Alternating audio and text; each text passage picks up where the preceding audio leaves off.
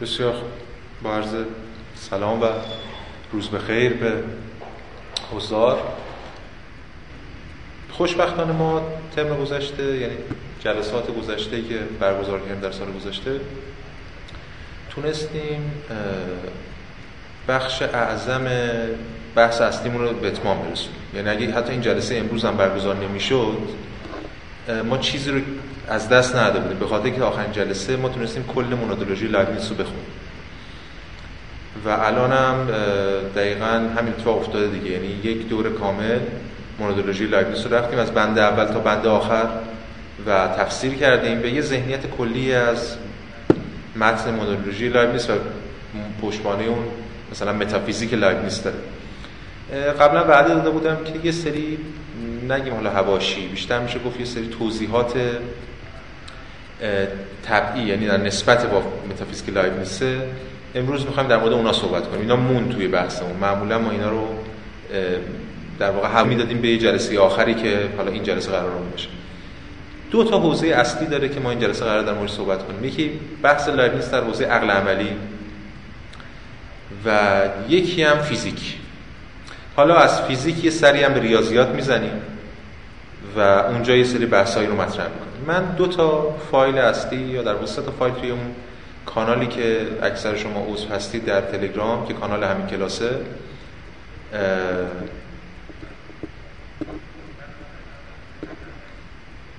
دو تا دو سه تا فایل بر فرستادم توی اونجا و یکیش فایل پی دی اف به اسم مونادم متر مال نیکولاس رشره که یه متن بسیار کوتاهیه یه یادداشت سه صفحه‌ای پس بنابراین ما دو تا در واقع موضوع اصلی داریم برای این جلسه. یکی موضوع در واقع عقل عملی یا اون چیزی که می‌تونیم بشیم اخلاق مسئله خیر و شر و مسئله جبر اختیار که توی همین تخته پشت سر خودم هم جلو اشاره کردم بهش. یعنی بخش عقل عملی جبر و اختیار و خیر و شر. امروز در مورد اونها یکم صحبت می‌کنیم. و بعد میریم سراغ بخش دوم که برای من خیلی مهمه اونم بحث فیزیکه. تو فیزیک هم اون مقاله پی دی افی که در واقع توی کانال براتون فرستادیم یعنی مقاله که نیست یادداشت سه صفحه‌ای از رشره. اونو انگلیسیشو می‌خونیم با هم دیگه حالا شما فایلشو دارید یه بخشایشو می‌خونیم یه ایده کلی یه اشاره ای از فیزیک لایبنیتس تو ارائه داده به ویژه مفهوم ماده برای ما خیلی مهمه یعنی مفهوم matter. و از مفهوم matter می‌رسیم به مفهوم space یا مکان. این کاری که می‌خوایم انجام بدیم در انتها یه اشاره به ریاضیات می‌کنیم. من دو تا فایل در واقع تصویری عکس تصویری براتون فرستادم. حالا یکیشم اینجا دارم بهتون نشون میدم. و اونجا اون در مورد مجموعه ریمان و انتگرال ریمانه. می‌خوام بگیم که انتگرال از لایبنیتس چه نسبتی پیدا می‌کنه با اون در واقع چجوری اون ریمان می‌تونه مجموعه ریمان به ما نشون بده که انتگرال لایبنیتسی چه فهمی ازش می‌تونیم داشته باشیم و مهمتر از اون چه نسبتی پیدا می‌کنه با متافیزیک لایبنیتس اونم جذاب می‌تونه باشه ولی اون بخشی بخش تولیدی یعنی اون بخشی که به حال نتیجه خود تعاملات من و ور رفتن من بوده با این مسائل ولی فعلا ما اینا رو می‌ذاریم کنار می‌خوایم بریم سراغ خود فلسفه لایبنیتس ببینید قبل از اینکه وارد همین بحث بشیم لازمه یادآوری بکنم بحثایی که کرده بودیم. در مورد یادآوری به حال ما مونادولوژی لایبنیتس رو خوندیم و جهان رو به مثابه مونادها دیدیم لایبنیتس چگونه تحلیل کرده. الان دیگه ما که دو ترم گذشته دکارت تأملات دکارت رو خوندیم ترم گذشته اخلاق اسپینوزا رو خوندیم. الان دیگه وقتی لایبنیتس می‌خونیم می‌تونیم بفهمیم که چه اتفاقی داره میفته توی فلسفه غرب. یعنی دکارت من حالا تمام تصویری هم که شما می‌بینید من توی اون تخته پشت نوشتم. دکارت یک یه شکلی از کسرتگرایی رو مطرح می‌کنه. کسرتگرایی به چه معنا؟ حداقل این که در مورد دوالیسمش میشه صحبت کرد. دکارت از دوالیسم صحبت می‌کنه یه جوهر ممتد داریم. الان می‌دونید یه جوهر فکر داریم که فکر و امتداد و این ماجراهایی که حالا مفصل در موردش صحبت کردیم و خوندیم. و یه جور کسرتگرایی در دکارت هست که توی در واقع خودش رو در فلسفه دکارت ریاضیات دکارتی و همچنین کل کارتزیان ها کل دکارتی ها در فلسفه غرب و همچنین فیزیک و ادامه ماجرا نشون میده. و اگه یادتون باشه مشکل دکارت این بود که بالاخره نمی‌تونه این کسرت رو به وحدت پیوند بزنه. یعنی اون سوال اصلی که از یونان بحثش مطرح بوده و در قرون وسطا با هم خوندیم همون چیزی که بعدها در فلسفه اسلامی هم شد قاعده الواحد یعنی اینکه چجوری از واحد کثیر صادر میشه و همچنین چجوری کسرت می‌تونه به وحدت پیوند بخوره همچنان مسئله است در فلسفه غرب در دوران مدرن. و دکارت رو نمی‌تونه حل کنه. اوج این حل نشدن این ماجرا میشه همون قدی سنوبری که خب مفصلا بحث کردیم همه هم در موردش حرف زدن مسخرش کردن نقدش کردن و خیلی دیگه. چرا قدی سنوبری مجبور مطرح کنه دکارت بخواد؟ که بعد کس بین این دو تا جوهر پیوند برقرار کنه و نمی‌تونه این کارو انجام بده. دکارت در نهایت در یک شکلی از کسرتگرایی سوبژکتیویستی باقی میمونه. از اون طرف اسپینوزا هم ترم گذشته دیدیم با هم دیگه بخش اعظمی از کتاب اخلاق خوندیم کتاب اول و کتاب پنجم رو خب کامل خوندیم بودن و دیدیم اسپینوزا برعکس از یک وحدتی شروع می‌کنه. ولی اون وحدتش نمی‌تونه کسرت رو تبیین کنه. خیلی تلاش می‌کنه اسپینوزا. دیدیم در کسرت حالات رو در مقابل وحدت جوهر قرار میده نمی‌دونم. کناتوس رو سعی می‌کنه مطرح کنه که افراد رو توضیح بده و توجیه کنه. اما باز در نهایت اسپینوزا هولیست. اسپینوزا وحدت گراست و حقیقت براش یک جوهر واحد بحت بسیطه و نمی‌تونه در ذات اون جوهر کسرت رو راه بده. به همین دلیل کسرت رو باید بندازه گردن اعراض و حالات و اینا که خب علیرغم تمام پیشرفتایی که اسپینوزا می‌کنه باز می‌بینیم دچار این مشکل هست در توجیه کسرت. یعنی هم دکارت در توجیه وحدت و هم اسپینوزا در توجیه کسرت دچار مشکلیه که این مشکلی که یعنی این پروبلماتیکی که ما تازه می‌تونیم باهاش بیایم در مورد لایبنیتس صحبت کنیم. به نظر من لایبنیتس فیلسوف شکست خورده ایه لایبنیتس فیلسوف تراز اول به اون معنی که فیلسوفای دیگه بودن نیست. لایبنیتس کتاب تاثیرگذار درجه یک نداره ولی پروبلماتیک رو پیش برده. همین امروز در مورد اون بحث عقل عملی که صحبت می‌کنه ما می‌بینیم که لایبنیتس هیچ کدوم از این مسائل نمی‌تونه حل کنه. ولی گامی رو برداشته که بعد کانت هگل شوپنهاور نیچه و دیگران قرار اون گام رو ادامه بدن. از این جهت لایبنیتس برای ما مهمه و این ایده ای که عنوان اصلی همین ترم هم بوده یعنی وحدت در این کثرت یا وحدت در کثرت مدرن دقیقا اینجا لایبنیتس خودش رو به مثابه جور در واقع رفع جدال یا رفع تنش دکارت اسپینوزا خودش رو بازنمایی می‌کنه. تمام تلاش لایبنیتس اینه و تو مونادولوژی هم این به بازنمایی شده توجیه همین وحدت در این کثرت. خب چجوری چیکار می‌کنه لایبنیتس ما دیدیم جلسه گذشته. موناد از کثرت شروع می‌کنه اصلا. خب لایبنیتس به این معنا کثرت انگاره چون مونادها داریم. و جهان در واقع مجموعه از موناد هاست. خب این خیلی یادآور نظریه اتمیستاست. خود لایبنیتس هم اینجا اشاره می‌کنه این شباهت ها رو. و خب اینجور کثرتگرایی اتمیستان کثرتگرا بودن. پس چجوری لایبنیتس می‌تونه وحدت رو رقم بزنه؟ لایبنیتس به جای اینکه بیاد موناد ها رو جدا تعریف کنه و به زور اینا رو به هم دیگه از پیوند بزنه سعی می‌کنه پیوند رو از پیش در ذات موناد در تعریف موناد بگنجونه. یعنی چی؟ یعنی موناد یک ذاتیه مستقل ولی ممتد نیست. تا بحث امتداد میاد وسط تفکیک و مکان شروع میشه هزار تا ماجرا پیش میاد. لایبنیتس امتداد رو از جهان می‌گیره امتداد رو از موناد می‌گیره. و از طرف دیگه یه نکته بسیار مهم موناد از پیش پیش از اینکه اصلا ارتباطی با موناد دیگه بگیره چنان که می‌دونیم نمی‌گیره به خاطر که بی پنجره هست پیش از اینکه در یک هماهنگی پیشین بنیاد قرار بگیره پیش از هر چیزی موناد بازنمایی کننده کله چنان که دیدیم. یعنی از پیش موناد جهانه. امروز در موردش صحبت می‌کنیم که پس چجوری لایبنیتس می‌خواد اینا رو به هم پیوند بزنه؟ یعنی چجوری لایبنیتس می‌خواد این کثرتی که داره مونادها رو با یه جور وحدت رو درونشون تعبیه کنه به نحوی که این وحدت در این کسرت به یه معنا برای اولین بار در فلسفه مدرن بازنمایی میشه نزد لایبنیتس کاری که دکارت و اسپینوزا نتونستن انجام بدن. چون برای بحث امروز اون مهمه من یکی دو تا یادآوری هم فقط بکنم و بگذارم سری یکی فراموش نکنیم منادها چی هن؟ منادها در واقع ماهیتشون و ذاتشون ادراک. هرچند ما می‌دونیم لایبنیتس توی جزء خواص مونادی رو نشون میده. ولی خود لایبنیتس بارها تو نامه‌هاش اشاره کرده که چقدر گرایشات ایدالیستی داره فلسفهش. یعنی ماهیت موناد ماده نیست. حالا میگیم در مورد ماده رو صحبت می‌کنیم. بلکه موناد به ذات یک ماهیت ادراکی داره. و مهمتر از همه چنانکه که ما قبلا هم گفتیم موناد یک point of view ه یک نقطه نظر یک دیدگاه. هر مناد یک دیدگاهیه به جهان.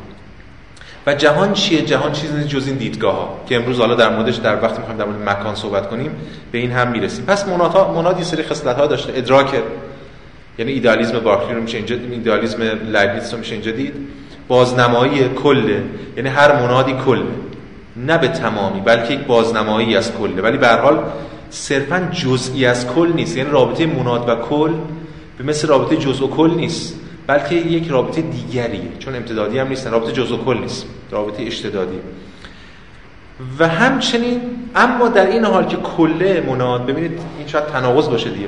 مناد میگیم کله بازنمایی کننده کله یه مناد دیگه هم بازنمایی کننده کله اما این دوتا منادی که هر دوتاشون بازنمایی کننده کلا نمی‌تونن یکی بشن. این همون نظریه این همانی نامتمایزان دیگه. یعنی امکان نداره دو تا چیز که در واقع عین هم باشن از هم متمایز باشن. یعنی در جهان دو مناد یا دو چیز یا دو شی یکسان نداره. اینجوری لایبنیس می‌تونه حل کنه وحدت در این کسرتشو چون اگه بخواد این همان متمایزه نداشته باشه و هر منادی بازنمایی کننده کل باشه و هر به همین هر مناد باید یکسان باشه مناد دیگه و باز دوباره حل میشیم تو یک شکلی از وحدت گرایی در واقع دوگماتیک. و همچنین در کنار اینا هماهنگی پیشین بنیاد هست که ما در موردش هم صحبت کردیم جلسه دو گذشته. مفصل.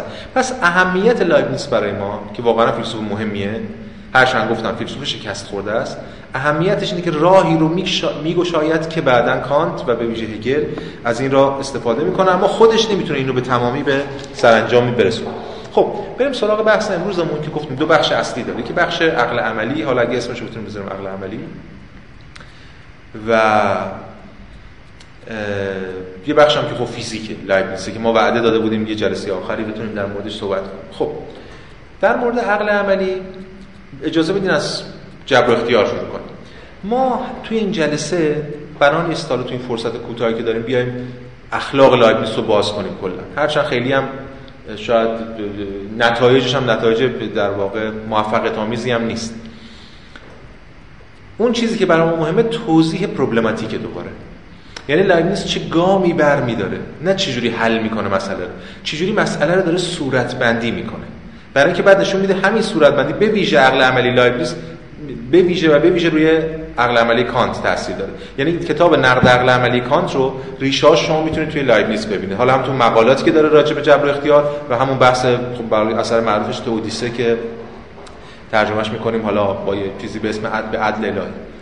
اینجاست که ما می‌تونیم یه نسبتی رو برقرار کنیم بین لایبنیس و آیندگانش پس من تو این جلسه نمی‌خوام بیام اخلاق لایبنیس رو صحبت کنم همونجور که ارسطو درس داده.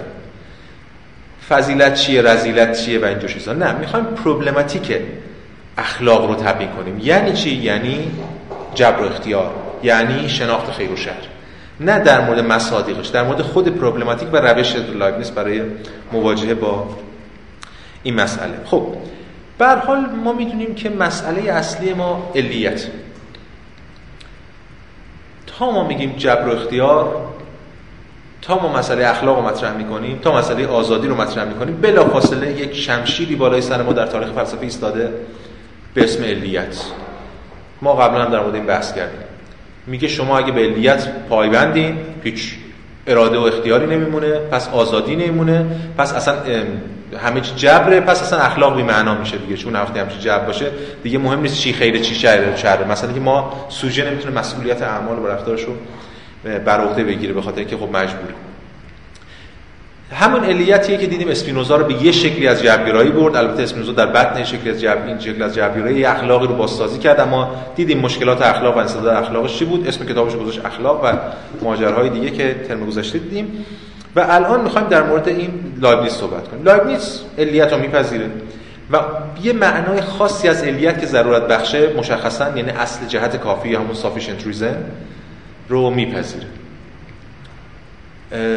ما قبلا خوندیم اینو با هم دیگه سر همین کلاس. حالا الان من فقط یه نقل قولی رو از بند 32 یه مونودولوژی یعنی همون متنی که کامل خوندیم سر کلاس رو بحث کردیم مفصل در موردش. فقط یه بخش بند 32 رو می‌خونم. میگه که خب و دیگری اصل دلیل کافی گفتیم دلیل کافی یا جهت کافی یا هر چیز که به موجب آن هیچ امر واقع را حقیقی یا موجود و هیچ گفته ای را راست نمی‌دانیم مگر آنکه دلیل کافی برای این گونه بودن و نه دیگر گونه بودن هم وجود داشته باشد. هرچند این دلایل اغلب نتوانم بر ما معلوم شود خب پس ما هیچ چیز رو واقعی نمی‌دونیم. واقعی یعنی چه؟ چیزی وجود داره. خود لایبنیتس هم اینجا اصطلاح لوفه به کار می‌بره. یا انگلیسی ها میگن fact. و هر چی فکته یعنی هر چی وجود واقعی داره. هر چیزی. هر چیزی که واقعیه باید یه دلیلی باشه که اینو واقعی کرده باشه. می‌تونیم بهش بگیم علت وجودی. علت وجودی. یعنی علت وجودی نیازه که اینو وجود بخشیده باشه یا هر چیزی. خب. این از همینجا ما وارد اصل علیت شدیم و لایبنیس اینجا از بطن این اصل علیتش شکلی از جبر در میاد. لایبنیس صراحتا میگه جهت کافی جهان علت وجودی جهان خداوند. پس اینجا یه علت وجودی اولیه هم داره جهان استدلالش هم گفتیم قبلا اثباتش هم دیدیم لایبنیس چیکار کرده نقدمون هم کردیم. ولی به هر حال لایبنیس به جبر مطلق قائل است. یعنی نه فقط این علت. یکی از دلایل جبر وقتی ما میگیم جبر مطلق دلایل مختلفی داره. یکیشو همین اصل علیته که لایبنیس هم اشاره کرده جاهای مختلفی هست. نقل قولش الان خوندم یا حالا بند 22 باز دوباره مونادولوژی هم میگه. میگه که و همان گونه که هر حالت کنونی جوهر بسیط به طور طبیعی دنباله‌روی حالت پیشین آن است اکنون نیز آبستن آینده است. اکنون آبستن آینده است. چرا؟ چون که جوهر بسیط یعنی مناد اینجا منظور ماست. جوهر بسیط به طور طبیعی دنباله حالت پیشینه. یعنی یه سلسله مراتب علی داریم که خب روشن سلسله مراتب علی داریم و به همین دلیل هر دقیقه هر دقیقه از مناد محصول یا معلول گذشتشه و علت آیندهشه و این ماجرا.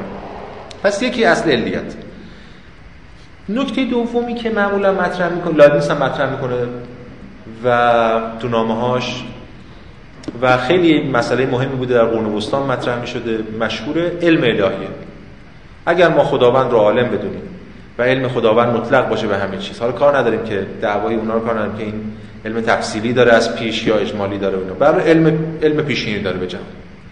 این خودش هم بازی جبری رو تحمیل می‌کنه به ما. چرا؟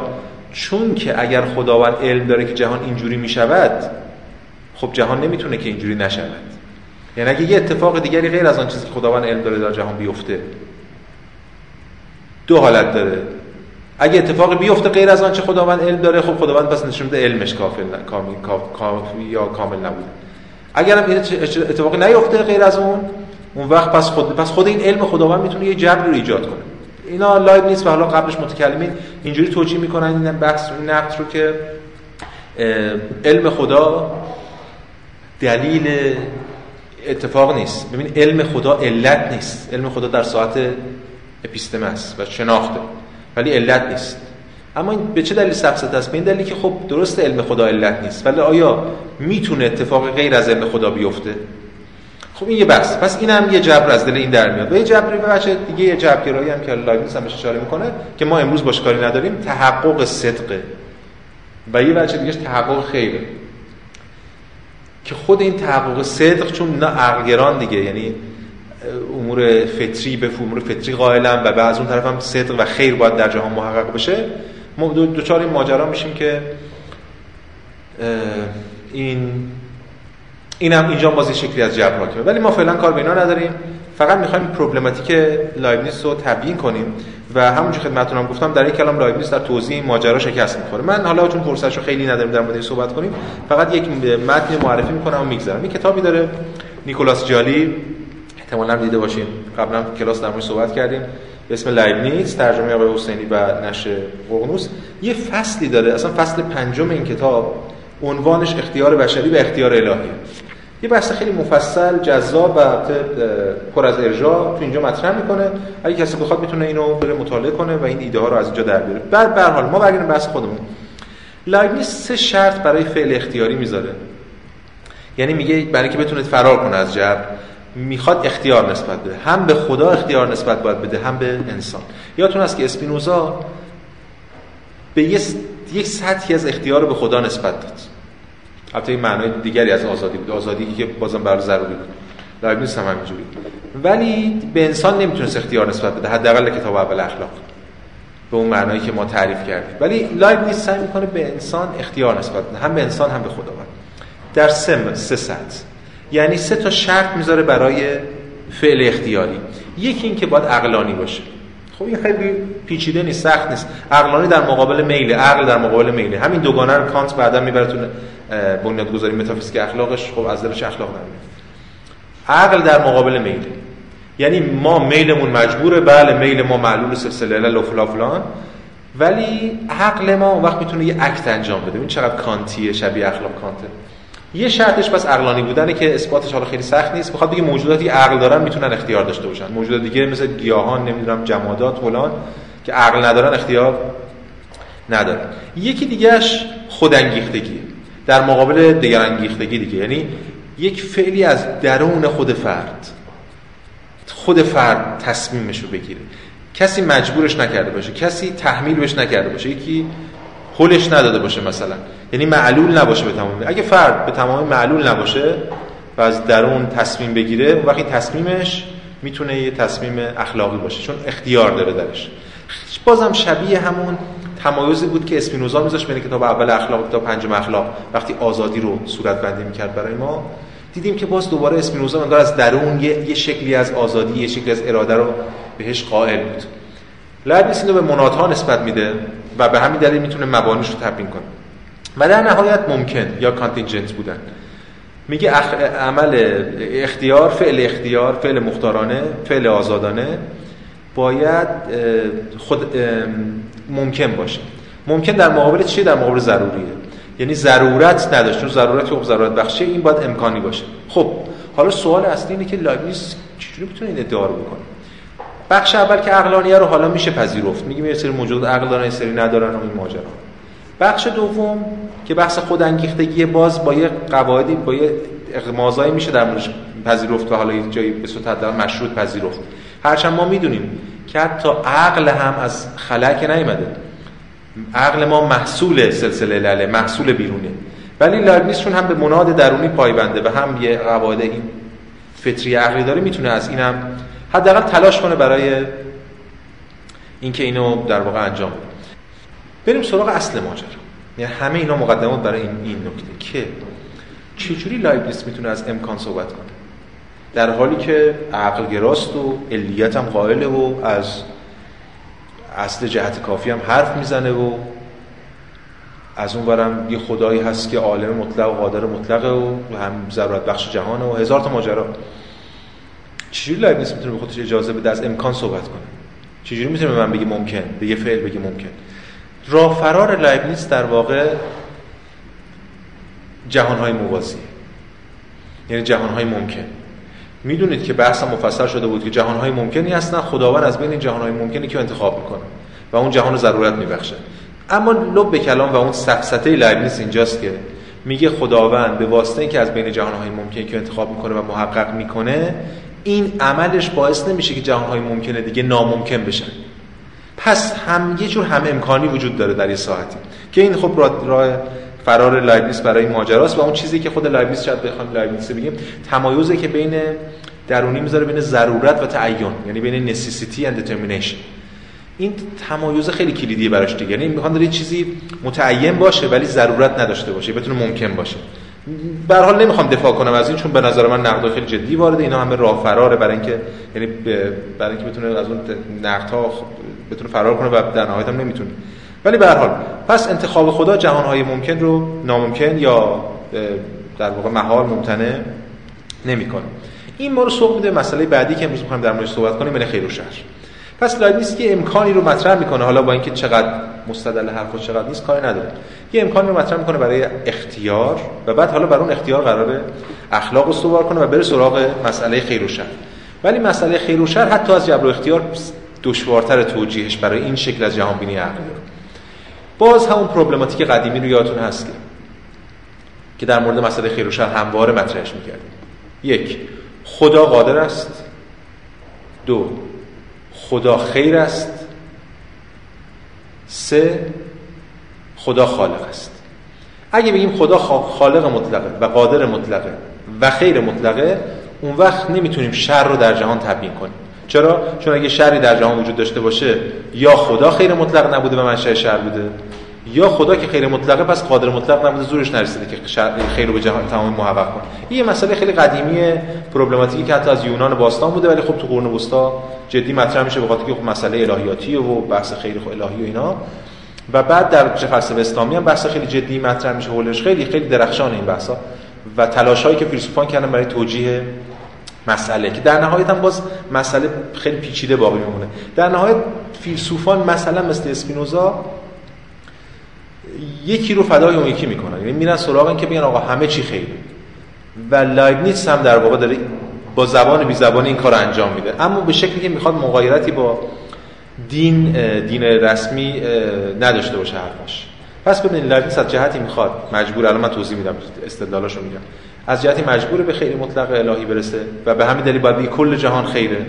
خلایی سوراخی نقصانی نیست.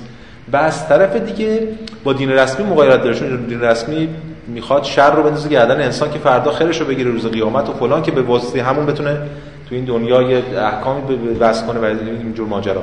لایبنیتس باید این وسط بایسته و این کارو می‌کنه. حالا میگیم با چه ترفندهایی و به چه روش این بحران شر و این پروبلماتیک شر رو می‌خواد حل و فصل. راهکاری که لایبنیتس ارائه میده هم راهکاری که خیلی مشهوره. یعنی شر نمیگیم عدمی. برای لایبنیتس یه شکلی از نقصه. ببینید اجازه به نقل قول بخونیم. نقل قول می‌خونم از کتاب همین شرح انتقادی فلسفه لایبنیتس راسل که اونجا راسل یه نقل قولی آورده از لایبنیتس من همون الان از روش می‌خونم فقط یعنی نقل قوله رو کامل می‌خونم. میگه که لایبنیتس میگه میگه که نخستین پرسش این است که منشأ شر چیست؟ اگر خدا هست از چه روی شر هست؟ همین حرفی که الان زدم و اگر او نیست خیر ناشی از چیست؟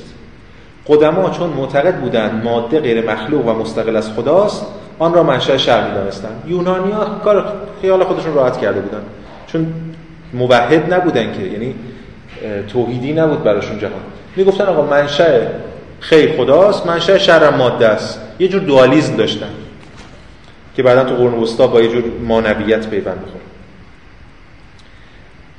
اونا حل کرده بودن. ولی اینا که موحدن مسئله دارن بر توجیه شر اما ما همین ما موحدین داریم میگه دیگه. ما که منشأ همه اشیاء را خداوند می‌دانیم منشأ شر را چه بود چه می‌توانیم بدانیم؟ پاسخ این خواهد بود که شر ناشی از طبیعت مثالی مخلوق است. از آن رو که در زمره حقایق ازلی است. همان حقایقی که مستقل از اراده الهی جز معلومات خداوند است. به لحاظ محدودیتی که ذاتا عارض مخلوقات است. ذاتا. ببینید نکته اینه. اگه بیاد بگیم که این حرفم خیلی میشنویم. آقا خدا خیر توی انسان شر. به خاطر اینکه اختیار داری به خاطر اینکه ماده ای چی هست خب من انسان کی اینجوری کرده؟ پس اگه شری منوط به منه من که از خودم که نمیام پس اون که منو خلق کرده یا منو ناقص آفریده هر چیزی اون مقصر میشه. لایبنیتس چجوری چه طرفندی می‌خواد به کار ببنده میگه این ذاتا عارض مخلوقاته. باید مقدم بر گناه قائل به نقصی فطری در مخلوقات شد. از این رو می‌توان گفت که آنها واقف به همه چیز نبوده در معرض خطا و لغزش های گوناگون قرار دارند. خب حالا مسئله اینه که خب پس اگر نقصانی دارن و خطایی دارن یا هر چیزی چجوری؟ دیگه مسئولش نیستن چون نقصانی که دیگه درشون قرار داده اگه خداوند از اول انسان رو غیر ناقص میآفرید خب دیگه انسان اشتباه هم نمی‌کنه. کاری که لایبنیتس می‌کنه برای اینکه بتونه قضیه رو توجیه کنه چیه؟ این است که لایبنیتس میره به این سمت که شر وجودی نداره. ببینید لایبنیتس شر رو به سه دسته تقسیم می‌کنه. اول از همه شر متافیزیکی. یا همون شر وجودی. که لایبنیتس ردش می‌کنه. یعنی ما شر وجودی نداره یعنی شر به مثابه بخشی از جهان یا یک چیزی که وجود شر باشه. اون وقت ما توجیه کنیم که اینو شر بودنش از کجا اومده. برمیگردیم به علتش و باقی ماجرا که دیدیم نقدش مطرح کردیم. در واقع لایبنیتس معتقده که از اون حیث هیچ شری در جهان نداره. حتی اگه انسان شروری وجود داشته باشه مثلا چه می‌دونم فرض کنید هیتلر.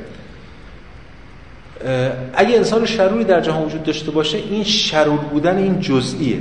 در کل اون فقط تصدیق کننده کل.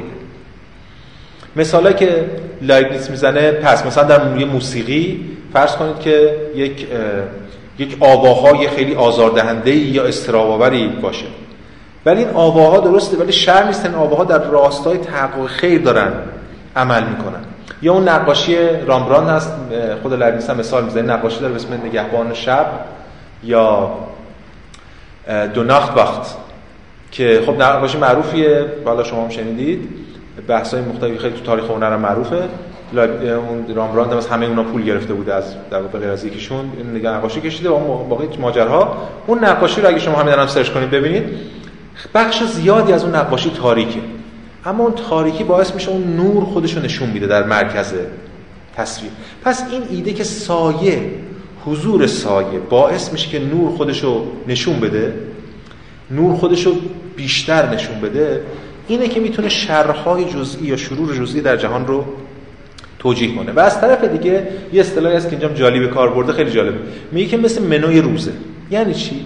یعنی خداوند که میاد جهان رو خلق می‌کنه اینجوریه که دونه دونه دونه انتخاب کنه. بگه آقا من این انتخاب کردم اون انتخاب کردم. این این کارو بکنه اون اون کارو. نه. مثل پکیج بین اون جهان های ممکن بی نهایت جهان ممکنه بین اینا بهترین جهان انتخاب می‌کنه. ولی به معنای اینکه نیست تمام اجزا اون جهان بهترینن یا خیرن یا هر چیز. اون پکیج رو انتخاب کرده. تو اون پکیج که کلش خیره امکان داره جزئیات شری به اون معنی که ما می‌دونیم هم باشه. پس حالا مثلا من برای که نرم قولی هم بخونم تو همین مکاتبات لایبنیتس با کلارک مثلا لایبنیتس میگه که تصمیمات خداوند هرگز انتزاعی و ناقص نیست. گویی خداوند ابتدا حکم کرده که دو مکعب بیافریند. سپس حکم دیگری کرده که آنها رو کجا قرار دهد البته لایبنیتس اینجا داره بحث در مورد این بحث رو در مورد نقد اون مطلق بودن مکان مطرح می‌کنه. که ما بهش می‌رسیم آخرین جلسه. الان کاری به این نداره ولی اون چیزی که اینجا بعد به درد بحث ما می‌خوره اینه که میگه که از آنجا که انسان ها مخلوقاتی محدود است محدودن ممکن است به این روش عمل کنند. آنها ممکن است درباره شی تصمیم بگیرند سپس خود را درباره وسایل و راهها و مکانها و اوضاع و احوال متحیر بیابند اما خداوند هرگز. و بعد در مورد عدل الهی صحبت می‌کنه. ببینید مسئله است که خدا چیده بعد گفته اینا رو چیکار کنن از این حرفا. یه پکیج کل جهان رو اراده کرده. و این جهان با تمام اجزایش در واقع به طور کلی خیر محسوب میشه. پس برمی‌گردیم به بحث خودمون. سه نوع شر اون بحثی که ما معمولا می‌کنیم این شر وجودی شر متافیزیکی اون رو لایبنیتس رد می‌کنه. و به این معنا لایبنیتس مثل اسپینوزاست به این معنا لایبنیتس مثل عرفاست که خیریت هست در جهان. اگر شری هم هست در واقع برای تحقق خیر بوده. به همین معنا اونم باز یه جور خیره. حتی شیطان هم خیره به این معنا. اما خب همونجور که اشاره کردم لایبنیس اگه این حرفو بزنه خب با دین رسمی دچار تنش میشه مسئله نه فقط با دین رسمی به مسابقه یه جور توجیه مفهوم گناه. بلکه از حتی با چه می‌دونم فلسفه سیاسی حتی با مفهوم شهروندی حتی با مفهوم مسئولیت اجتماعی مدرن. یعنی هم به لحاظ سکولار مسئولیت سکولار و هم به مسئولیت دینی هر دوتاش نمی‌تونه توجیه کنه اینا رو. چون فرد میگه خب منم شرم خب هستم دیگه. من در راستای هر کس هر شروری میگه منم دارم در راستای تحقق خیر عمل می‌کنم. چه اشکالی داره؟ اینجا پس دو نوع دیگه شر رو معرفی می‌کنه تا بتونه اینو توضیح بده یا توجیه کنه. بی شباهت نیست بحثی که ما کردیم در مورد اسپینوزا ترم گذاشته یه شر بس متافیزیکی داریم که گفتیم. حالا غیر از اون یه شر جسمانی هم داریم. که همون رنج مثل وقتی من میرم بیرون تصادف می‌کنم مریض میشم و ازات از این ماجراها اونو کارش نداریم اونم یه شر دیگه برای جزئیه. ولی یه شر دیگه داریم که شر چی بهش میگیم؟ اخلاقی شر اخلاقی اجتماعی هر چی که می‌تونیم اسمشو بزنیم اونو متمایز می‌کنه لایبنیس از در واقع این شر متافیزیکی. اونه که پیوند می‌خوره با مفهوم تقصیر. پس خلاصه کنم و بعد نقل قوله الان می‌خونم بحثو جمع می‌کنم چون بعد بریم بحث بعدی. پس ما شر متافیزیکی نداریم. نقصان اگر ما شر می‌بینیم ناشی از نقصان ما در نگاه کردن در ضعف ما در اشراف به کله بارها شده برای ما یه اتفاقی افتاده و ما فکر کردیم که عجب اتفاق بدی بوده و فوش می‌دادیم به زمین و زمان و فلان. شاید بعد مدت ها بعد بگیم عجب اتفاق خوبی برام افتاده. چرا اون موقع نمی‌دونستیم اینو؟ به خاطر که نقصان بوده در دانش بود مال نقل قولی فقط بخونم برای اینکه این بحث رو جمع کنم از امیل بریه. میگه که خلاصه نقصان ناشی از محدودیت هایی است که ذاتی هر موجودی است. ولی اگر بدانیم که خدا هیچ موجودی را بدون توجه به جایگاه او در کل آفرینش نیافریده است و به تن جهان ممکن را آفریده است به این نتیجه می‌رسیم که اگر همه چیز را در نظر بیاوریم هر موجودی در هر لحظه صاحب کمالی است که میبایست باشد. پس شرور هم صاحب همون چیزی که هست. ولی چون ما نمی‌توانیم این چیزها را جز مجزا و انتزاعی دریابیم هر موجود در کمال کمتر از آنچه مییابیم که می‌توانست باشد. پس این از این. اما در مورد شر همون اخلاقی یا اجتماعی چی جوری لایبیس توجیهش می‌کنه؟ شبیه همون کاری که اسپینوزا می‌کنه. یعنی ما مسئولیت داریم. بحث خیر و شر نیست دیگه به اون معنای وجودی. بحث در مورد این است که خب یک فرد نسبت به کل مسئوله. یک فرد یک مناد نسبت به یک تجمع نسبت به یک انباشتی از منادها مسئوله یک فرد نسبت به یک انباشتی از افراد انسان ها مسئول. این مسئول بودنش ذاتی نیست به معنای خیر و شر. ولی رفتاری که می‌کنه اونجا اون کل حق داره که نسبت به رفتاری که اون جز می‌کنه نسبت به اون واکنششون بده. این, این با این ترفنده که لایبنیز سعی می‌کنه که یه جور مسئولیت دینی یا این بر قضایی حقوقی رو بتونه به رسمیت بشناسه و مهمتر از همه که مجازات رو توجیه کنه. حالا روشنه که مجازات توجیه نمیشه حداقل حداقل در این سطحی مجازات توجیه نمیشه. ولی بیشه باید نیست به بحث اسپینوزا که کل حق داره با اون مجموعه با اون جزئی که داره خلل وارد می‌کنه در کناتوس کلیش که بخوایم اسپینوزایی بگیم با اون برخورد کنه. اما در نهایت مسئله خیر و شر در لایبنیز حل نمیشه چنان که از اولش هم گفته بودم.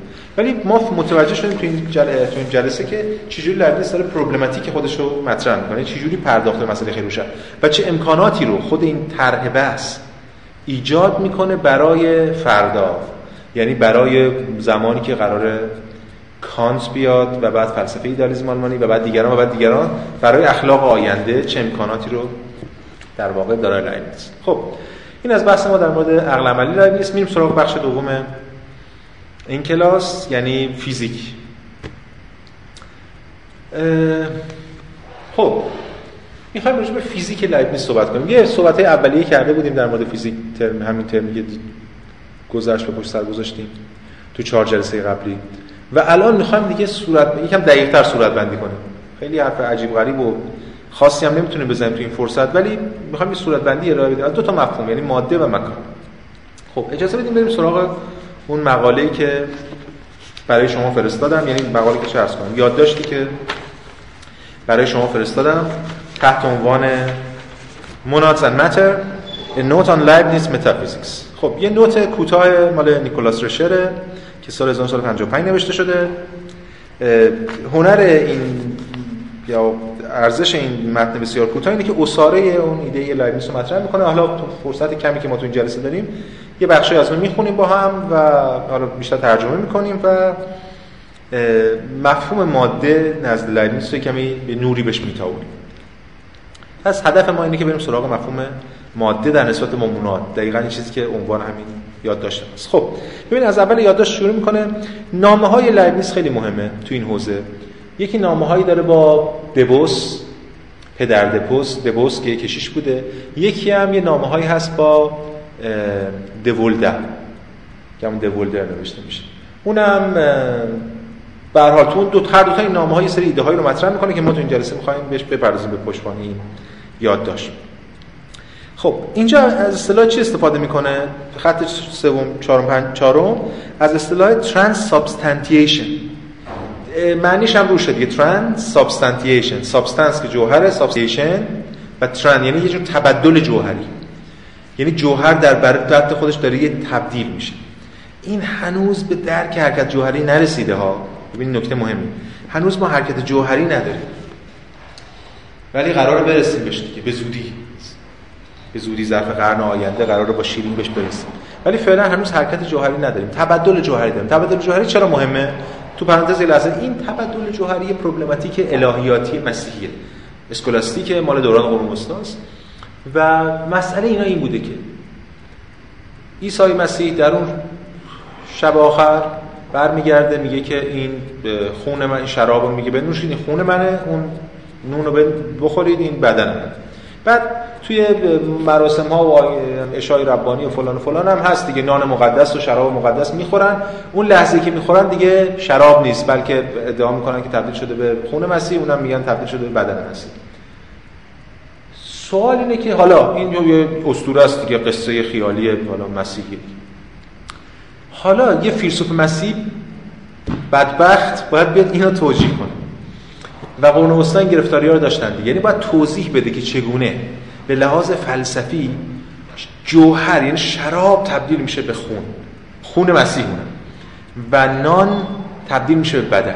این به این میگن همون تبدل جوهری یا استحاله جوهری که خب حالا لایبنیتس داره بحث می‌کنه. لایبنیتس داره تو نامه‌ش با پدر دبوس می‌خواد توضیح بده که آقا من حرفی که می‌زنم مونادولوژی من منافاتی نداره با تبدل جوهری شما و یه اصطلاحی که اینجا آورده. vinculum substantiale. یعنی اون چیزی که ترجمهش می‌کنیم به اتصال جوهری پیوند جوهری. یه پیوندی باید برقرار بشه. می‌خواد بگه آقا اینا منافاتی نداره حالا کار به بحث‌های لایبنیتس ندارم اینجا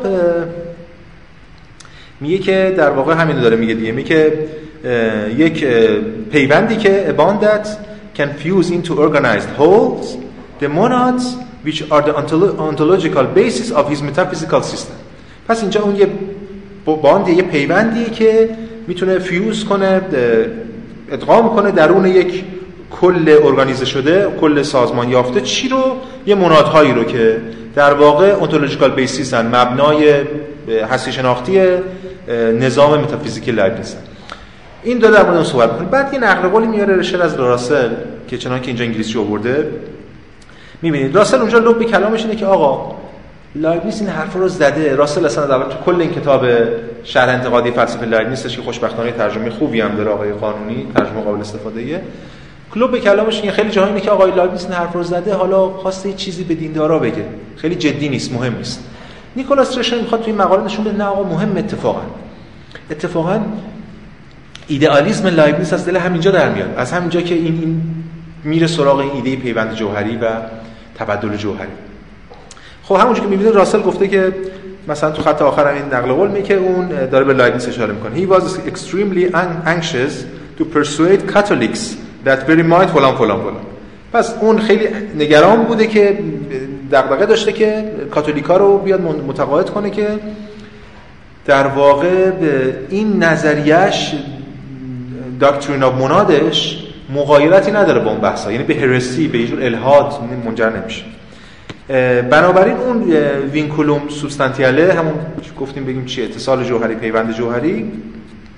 از راسل بیشتر یه concession of diplomatist concession of diplomatist یعنی یک یه امتیازی که دیپلماتی داره مثلا میده به یکی.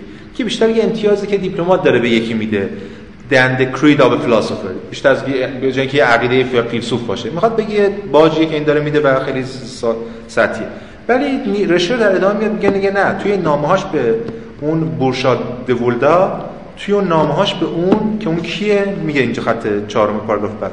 میگه اون a Cartesian who taught mathematics, physics and philosophy کسی یه کسی بود که دکارتی بود کارتزیانی بود که تدریس می‌کرد ریاضیات و فیزیک و در واقع فلسفه توی لایدن توی نامش به اون هم لایبنیز باز همین منظر داره. هرچند جا در واقع رشه میگه که این از اصطلاح does not here use the term vinculum substantiale از اصطلاح vinculum substantiale یا هم پیوند جوهری اتصال جوهری استفاده نمی‌کنه. ولی ایده اصلیش در واقع همینه و در واقع تمام تلاشش اینه که لایبنیز اونجا نشون بده که در واقع بیت بین his metaphysical theory of nature بین اون نظریه متافیزیکیش در واقع طبیعت و the truths of dynamics یه پیوندی برقرار هست که می‌تونه با این توضیحش باید بده. و اینو باید به طور کلی دید. خب این داره پس این بحث مقدماتی کرده بشه اینو گفته که بعد بره جدی بگیره این بحث رو. بعد همون اول صفحه بعد صفحه 169 میگه که در واقع بعد آها اینجا میگه که اولا short review of some features of the monads is required. ما بعد یه بحث در مورد مناد اینجا یه خلاصه در مورد مناد یه حرفایی می‌زنه. لایبنیز در واقع مناد رو به مسابقه یه چیزی که از being non extended perduring entities. یه انتیتی که extended نیست یعنی ممتد نیست غیر ممتده و همچنین استمرار داره. این می‌بینه که چی؟ که possessing attributes which vary constantly and continuously. که خودش ثابته و ممتد نیست ولی در واقع در اختیار داره اتریبیوت های یک چی بگیم اعراضی یا صفاتی که اونا ولی به شدت متغیرن و پیوستن. بعد میاد در مورد هماهنگی پیشمونی صحبت می‌کنه و اینها کاری بهش نداریم. این توضیح در مورد منادها میده که ما می‌دونیم دیگه بحث ما نیست.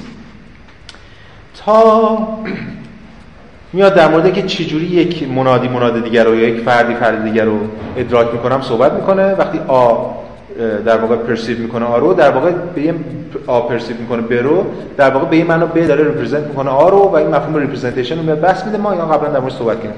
فقط جمله آخر همین پاراگراف رو ببینید.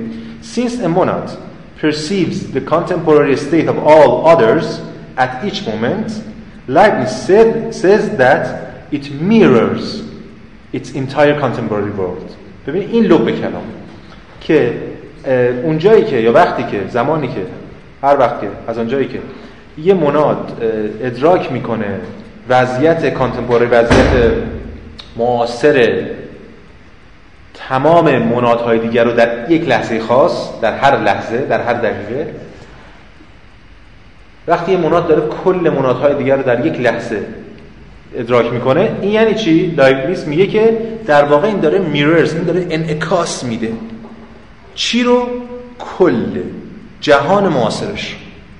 ببینیم برگردیم بس وقتی که پس چجوری ما الان داریم می‌فهمیم دیگه که چجوری یک مناد بازنمایی می‌کنه کل رو؟ این مناد داره ادراک می‌کنه کل رو. رابطه ادراکی داره با کل جهان. و به همین دلیل این رابطه ادراکیش باعث میشه که این در همون لحظه که داره همه چیز رو ادراک می‌کنه خود این ادراک کردنش یعنی داره کل رو یعنی با جهان معاصرش رو یعنی تمام این منادها رو داره ریپرزنت می‌کنه بعد خب حالا اینا همه مقدمه از اینجا وارد بحث اصلیمون میشیم که می‌خوام امروز در مورد صحبت کنیم خب میگه پاراگراف بعدی We now come to Leibniz's crucial concept of a monadic aggregate.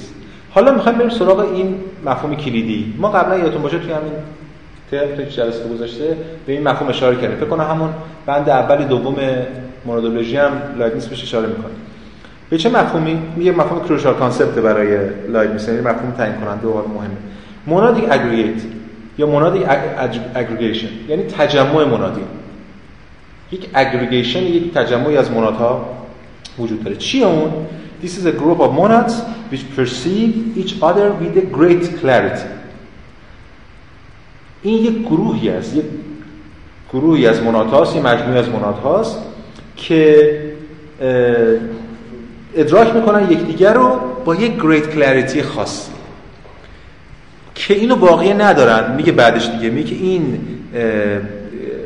گریت کلریتی میگیم؟ وضوح خیلی عظیم وضوح بسیار زیادی.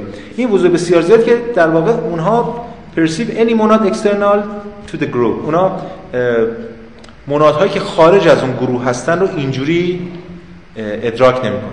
بین یه تجمع منادین بین منادهای تجمع منادین یک یه, یه سطحی از ادراکه که به اون بیرونی ها نیست. اینجاست اگه یادتون باشه لایبنیس به کمک تجمع منادی مفهوم فرد رو می‌سازه. اسپینوزا مفهوم فرد رو با کناتوس می‌سازه. لایبنیس با تجمع منادی می‌سازه. یعنی فرد چیه؟ فرد یک فرد یک مجموعه از منادهاست که رابطه ادراکی با هم دارن که با بیرون از خودشون ندارن.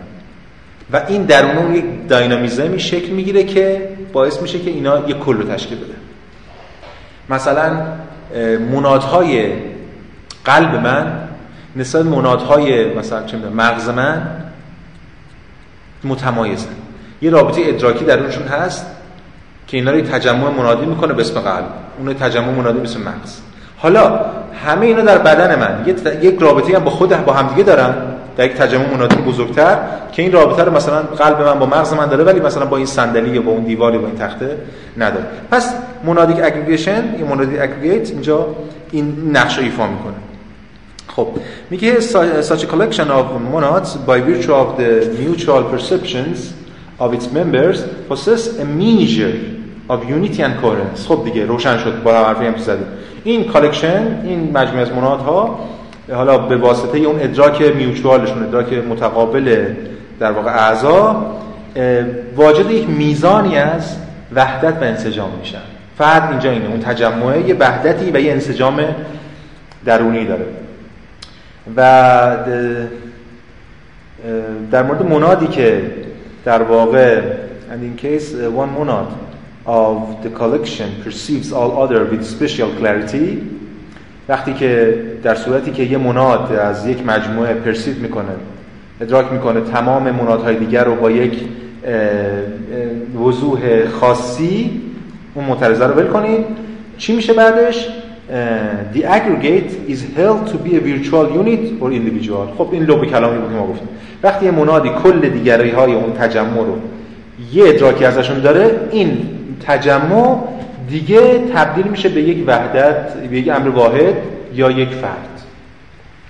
خب این بحث تجمع منادی رو و فرد رو مطرح کرده. پس اینم داشته باشیم. هنوز بحث ماده رو مطرح نکرد الان ما در آستانه این که بریم سراغ فیزیک نیست به خاطر اینکه الان مقدمات نظری شد داریم. خب چیکار می‌کنه؟ بند بعد ببینید پاراگراف بعدی. میگه لایبنیز hold that since the objects of our experience حالا می‌تونه and hence the subject matter of our science owe their existence to monadic aggregation all of their properties must be founded in or derived from the attribute of the constituent monads خب بحث روشنه دیگه میگه که لایبنیتس در واقع این اعتقاد داره که مسئله چیه مسئله اینه که اون ابژه های تجربه ما در واقع وجودشون رو مرهون این تجمعات منادی بعد از کجا گرفتن این صفت هاشون و این property هاشون و این ویژگی هاشون و ویژگی هاشون هم باید founded in باشه یا derive from باشه. از چی؟ از همین attribute های خود منادهای constituent منادهای برسازنده. یعنی چی؟ یعنی آقا من یک کتاب اینجا دارم. این کتاب چیه؟ یک monadic aggregation تجمعی از مناد هست یه صفاتی داره این کتاب property هایی داره. چه می‌دونم؟ امتداد داره وزنی داره هر چی که هست. شکلی داره. این صفاتش رو هم باید از چی گرفته باشه؟ از اون منادها. از منادهایی که اینو تشکیل دادن که این founded رو برشون یا اینکه ازشون مشتق شده derive شده. خب. حالا دو سطح وجود داره. یه سطحش حالا خط بعدی صفحه پاراگراف بعدی می‌بینیم. First we must examine Leibniz use of some important terms خب بعد یه important term terms Leibniz رو بیایم در موردش یکم بررسی خب a characteristic is primitive if it correct uh, if it characterized monads and derivative if it characterized aggregates خب دو تا اصطلاح اینجا آورده یکی پریمیتیو یکی درایوتیو primitive رو بگیم چی بگیم؟ بگیم ابتدایی آغازین اولیه اولیه. derivative هم میگیم اشتقاقی. پس دو تا چیز داریم.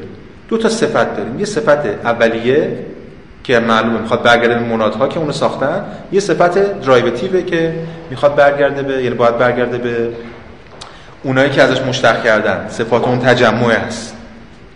خب. بعد همینطور بحث می‌کنه در مورد این بعد در مورد انواع اقسام کورس که ما الان بهش کاری نداریم کورس های مختلف. و اینجا دیگه بحث ما روشن میشه. صفحه 170 خطای دو خط اول.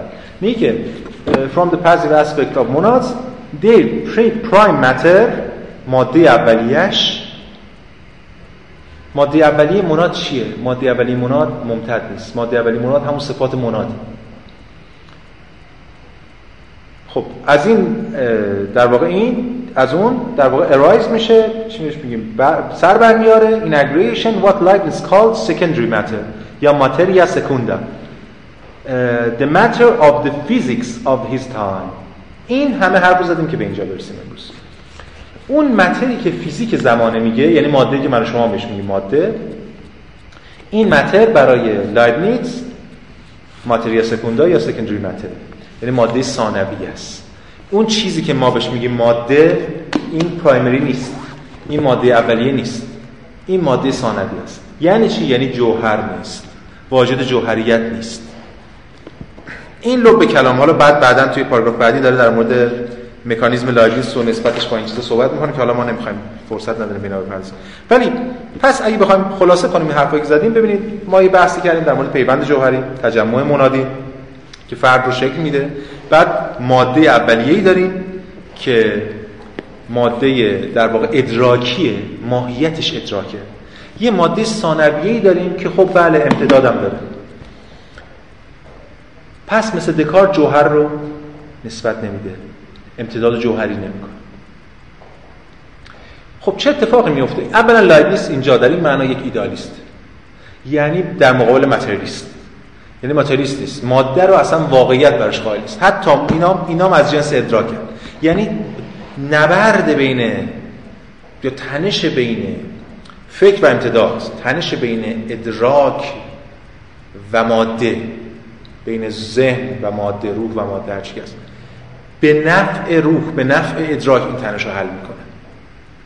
یعنی میگه اصلا ماده ای نداریم از پیش. ماده ای نداریم مثل جوهری. ماده سکندری. پرایمریش چیه؟ پرایمریش ادراک. پس اینجا به این معنا لایبنیتس توی مکاتبهش هم با همون دولدا بحث می‌کنه. اینجا صراحتا میگه که من ایدالیستم به این معنا. خب حالا با فیزیک چی کار کنیم؟ آیا فیزیک صادقه؟ که بله.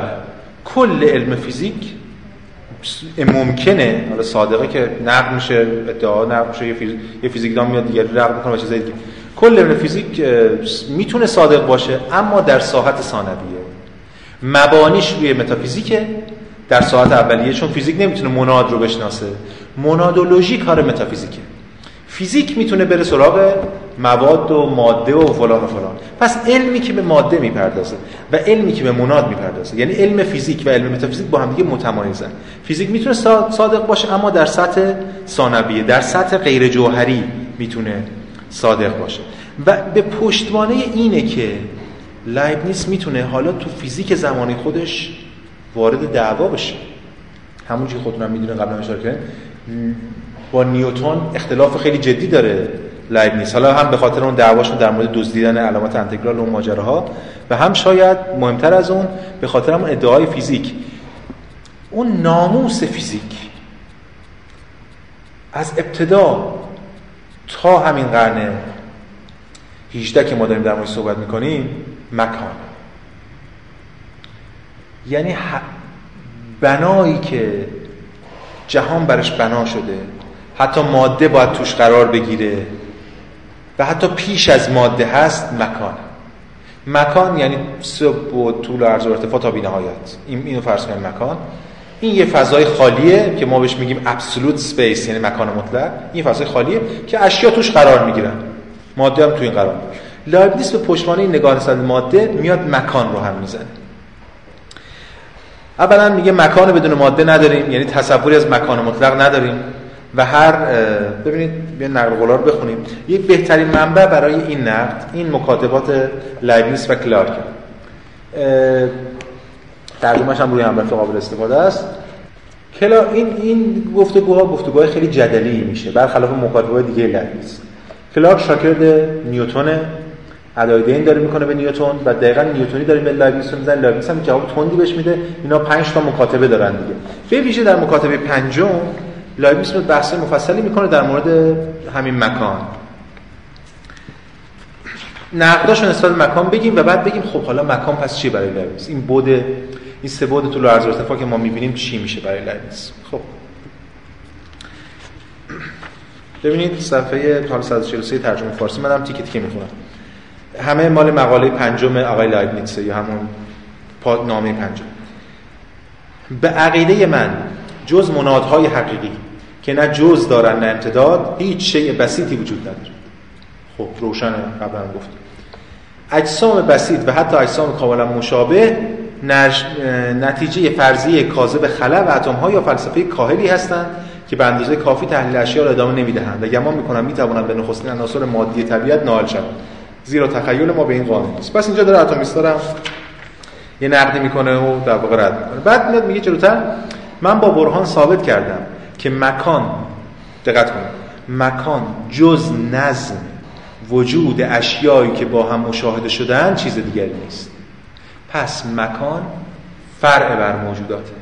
مکان نظم موجوداتیه که با هم مشاهده شده. خود مکان یه مفهوم سکندریه. مفهوم ثانوی است.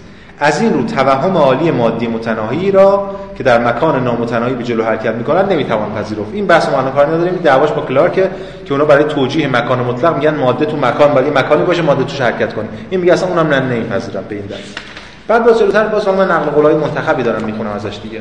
میگه که بند 33 همین مکاتبه از آنجا که مکان همچون زمان. خب لایبنیتس مشهوره که مکان و زمان نسبی می‌دونه و مطلق نمی‌دونه. مکان همچون زمان. فی نفس شیعی ذهنی است پس مکان. فی نفس شیعی ذهنی.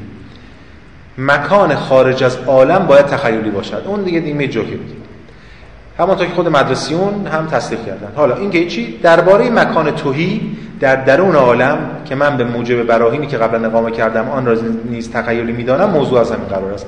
پس مکان توهی در اون عالم نداریم. یه مکان سبودی خالی همونجور که ارسطو و دیگران می‌گفتن چون تو فیزیک ارسطو این بحثا مطرح شده به این شکل مدون تا همین نیوتن به مکان می‌گفتن ظرف دیگه. یه ظرفی که سبودیه اونجوری نداریم و اونم اونم نقد می‌کنه البته بحث لایبنیتس در مورد نقد اینها دلایل مذهبی هم داره بی‌تردید یعنی یه سری انگیزهای مذهبی هم داره. مثلا در مورد نقد زمان اجازه بدیم براتون نقل قولی بخونم. میگه که تو همین مکاتبه میگه اما درباره این سوال که آیا خداوند می‌توانست عالم را زودتر بیافریند لازم است در اینجا مقصود یکدیگر رو درست بفهمیم. زیرا من با برهان ثابت کردم که زمان بدون اشیا هیچ چیز دیگری جز یک امکان ذهنی محض نیست.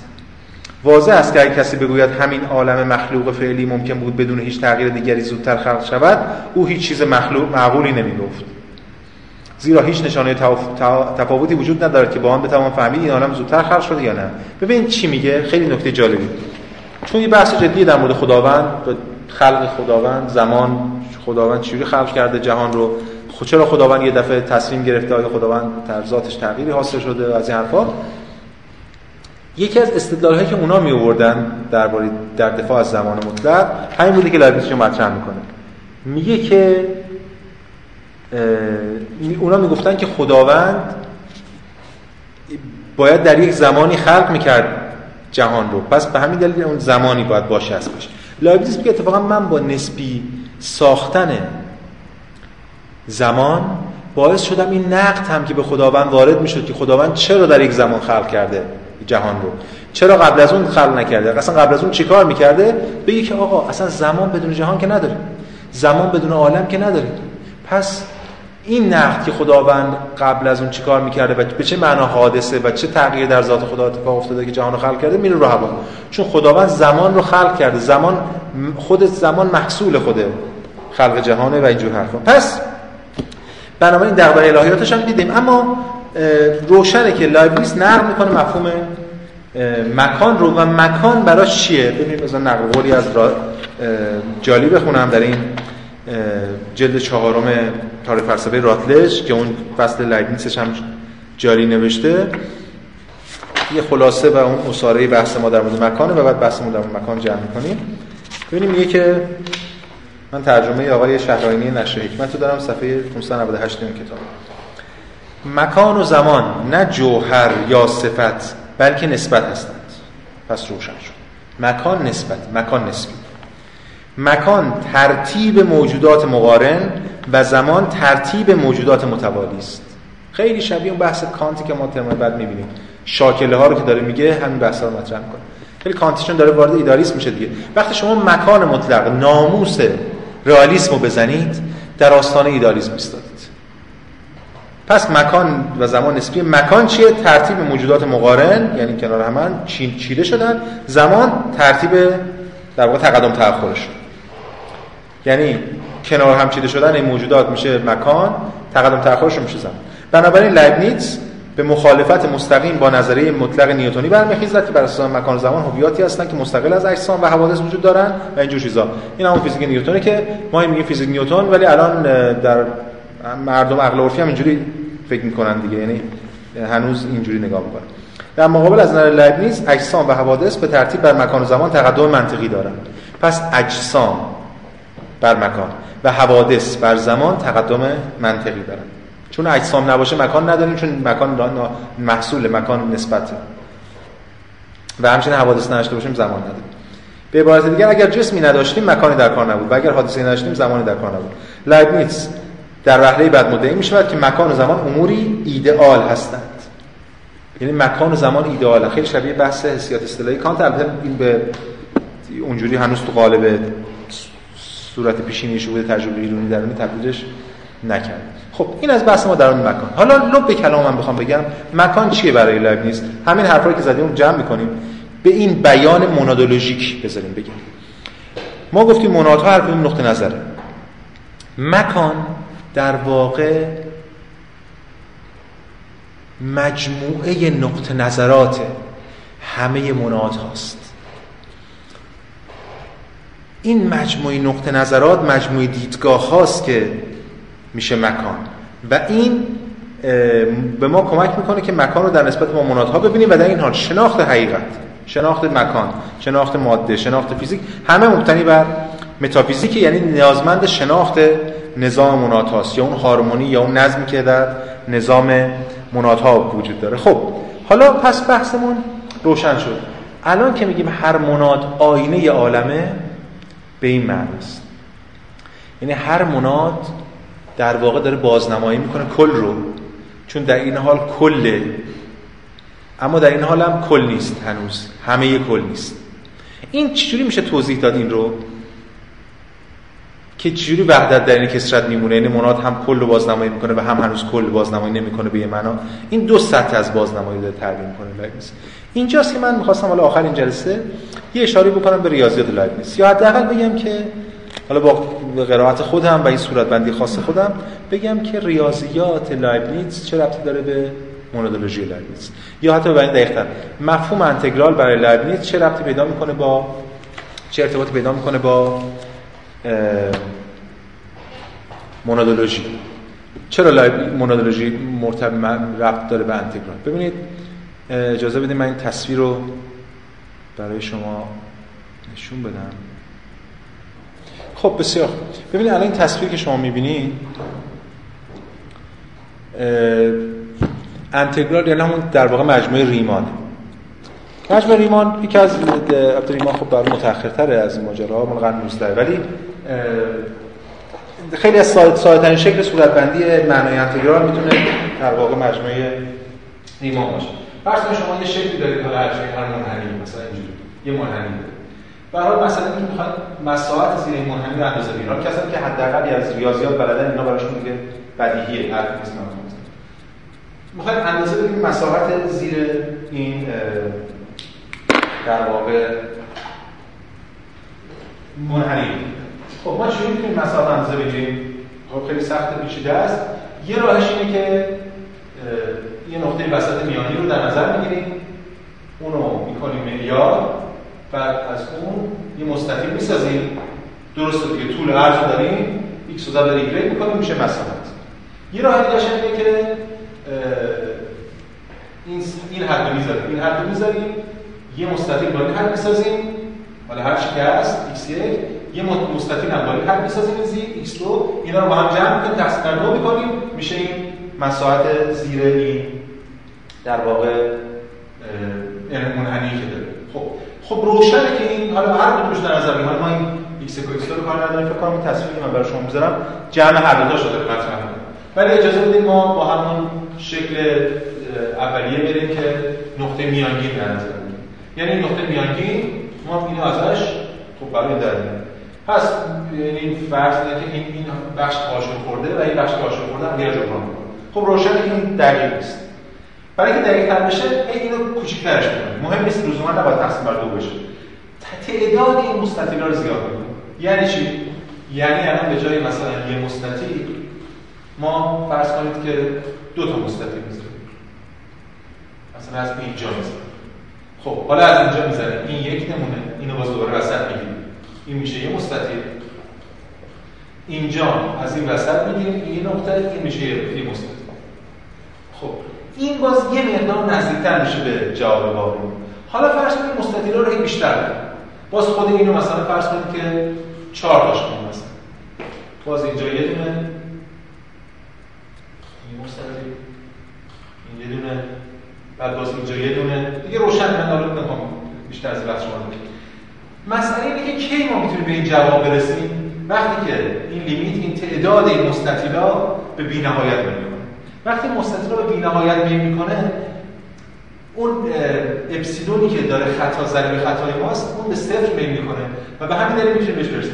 این این پاسخ این یعنی به بی‌نهایت میل کردن تعداد مستطیلا پاسخش این پاسخ همگراسی مجموعی سریه که همگراس پاسخش. و می‌رسه به جوابی که میشه دقیقا مساحت زیر در واقع اون منحنی که مد نظر. است حالا نمونهشو بذارید براتون بذارم. این تصویری که خب ببینید این الان تصویر رو دارید می‌بینید شما دیگه. ببینید دقیقا همینه دیگه. هرچی این مستطیل از مستطیل اول دوم حالا این اون سبزا این از طریق حدود این مجموع ریمان رو داره حساب می‌کنه دیگه. یعنی دو طرفش گرفته اون سبزه اون کوچیکه است اون قرمزه جمع میشه و تقسیم بر دو میشه. اون بالا رو می‌بینید دو تا عدده و یکیش در واقع مجموع اون بالا مستطیل بزرگاست. مجموعشون یکی مجموع مستطیل کوچیکاست. می‌بینه اول ضریب چقدر فاصله خطا چقدر داریم و چقدر اینا فاصله دارن از هم. ولی بعد به مرور وقتی این داره تعداد بیشتر میشه مستطیلا این به سمت فاصله اینا به سمت صفر میل می‌کنه و اینا به هم نزدیک میشن و در واقع می‌رسن به اون جوابی که مد نظر ماست. حالا اگه یه سرچ کنید تو اینترنت پر این چیزا هست که در واقع انتگرال ریمان و نمی‌دونم اون در مجموعه ریمان و چجوری مجموعه همگراس چیکار می‌کنه و اینا بماند. این پس که نمونه. حالا اینو داشته باشیم. این الان انتگرال این ایده ای که ما داریم. خب بریم سراغ ادامه بحث خودمون. خب این این انتگرال داریم. حالا بریم سراغ ایده لایبنیتس من می‌خوام این نشون بدم که مونادولوژی لایبنیتس چجوری با این انتگرال قابل فهمه و چرا ما باید یه انتگرال گیری کنیم از مونادها دقت کنید. هر منادی کل بازنمایی می‌کنه. ولی در این حال هنوز کل بازنمایی نکرده کامل نیست. مثل هر کدوم از این مستطیلا که داره جواب رو میده به ما ولی هنوز جواب نمیده. یه خطایی داره. بعد مستطیلا هرچی بیشتر میشه این خطا کمتر میشه. هرچی منادها یعنی اون point of view ها نقطه نظرات بیشتر و بیشتر و بیشتر میشن ما به اون پاسخ می‌رسیم. یعنی شناخت جهان. برای شناخت جهان ما باید شناخت مناد پس اینجا خیلی این نکته بسیار مهمی ها. شناخت جهان کل جهان ابدا جمع جبری منادها نیست. این این کلید بحث است چرا که در همین انتگرال دیدیم. چرا؟ چون که هر مستطیل کله. ولی وقتی مستطیل اضافه میشه مستطیل رو به هم جمع نمیشن بلکه در بطن خودشون به دقتشون اضافه می‌کنن. یعنی اون point of view شون به خاطر کثرتشون اتفاقا دقیق تر میشه. یعنی از بطن کثرت ما به دقت در وحدت می‌رسیم. این ایده ایده وحدت در کثرت لایبنیتس. یعنی از بطن تعداد بیشتر اتفاقا ما می‌تونیم به شناخت برسیم. و شناخت کل یعنی هماهنگی پیشین بنیاد از طریق این انتگرالگیری انجام میشه. یعنی شناخت کل منادها. و این شناخت کل منادها رو کی داره؟ فقط خداوند داره. چون هیچ منادی نمی‌تونه همه منادها رو پرسیو کنه اونجوری که خداوند می‌کنه ولی هر منادی داره جهان رو یعنی به یه معنا همه منادها رو داره ریپرزنت می‌کنه هر منادی. چون هر منادی کله و کل همه منادهای دیگه است. ولی هر منادی به تمامی تمام جهان رو در خودش نداره. البته یه باز تبصره میشه به اضافه کرد. تفاوتش با این در واقع شکلی ما ترسیم کردیم اینه که خود جهان هم محدود نیست. یعنی ما نمی‌تونیم کل جهان رو بشناسیم. هر مراد هر دیدگاهی نمی‌تونه کل جهان رو بازنمایی کنه. نه به این دلیل که کل جهان که ابژش نامتناهیه. بلکه حتی همچنین به این دلیل که نه ببخشید نه به این دلیل که تعداد منادها نامتناهیه. و هیچ وقت ما به نامتناهیت نمی‌رسیم. بلکه همچنین به این دلیل که این کلم نامتناهیه. یعنی فقط تعداد مستطیلا بی‌نهایت نمیشه بلکه خود این اندازه که قرار اندازه گیری کنیم من بی‌نهایته. این خب تفاوتی که داره لایبنیتس یعنی این ایده مونادولوژی لایبنیتس با بحث انتگرال ولی به نظرم با این ایده ما می‌تونیم یه ربطی معناداری پیدا کنیم با خود بحث اصلیمون در مورد همین ایده انتگرال لایبنیتس و چجوری میشه این ایده انتگرال لایبنیتس رو یعنی جهان در واقع جمع جبری منادا نیست بلکه یه جور هم افزایی است. من خودم کنترل می‌کنم که نگم دیالکتیکی چون هنوز دیالکتیک نداریم. هنوز در آستانه که این جمع جبری تبدیل بشه به یک تنش درونی منادا ولی لایبنیتس منادا رو بسته. بی پنجره کرده جوهر بسیطه این هنوز صلب منادش با اینکه جهان رو ایدالیستی کرده. ولی هنوز جوهر رو بسته. به همین دلیل هنوز یه گام مونده تا این بشکنه و بتونه از دلش به ویژه شیرین و بعدا هگل در بسیار خوب. این هم از بحث من در مورد لایبنیز و جلسه آخر لایبنیز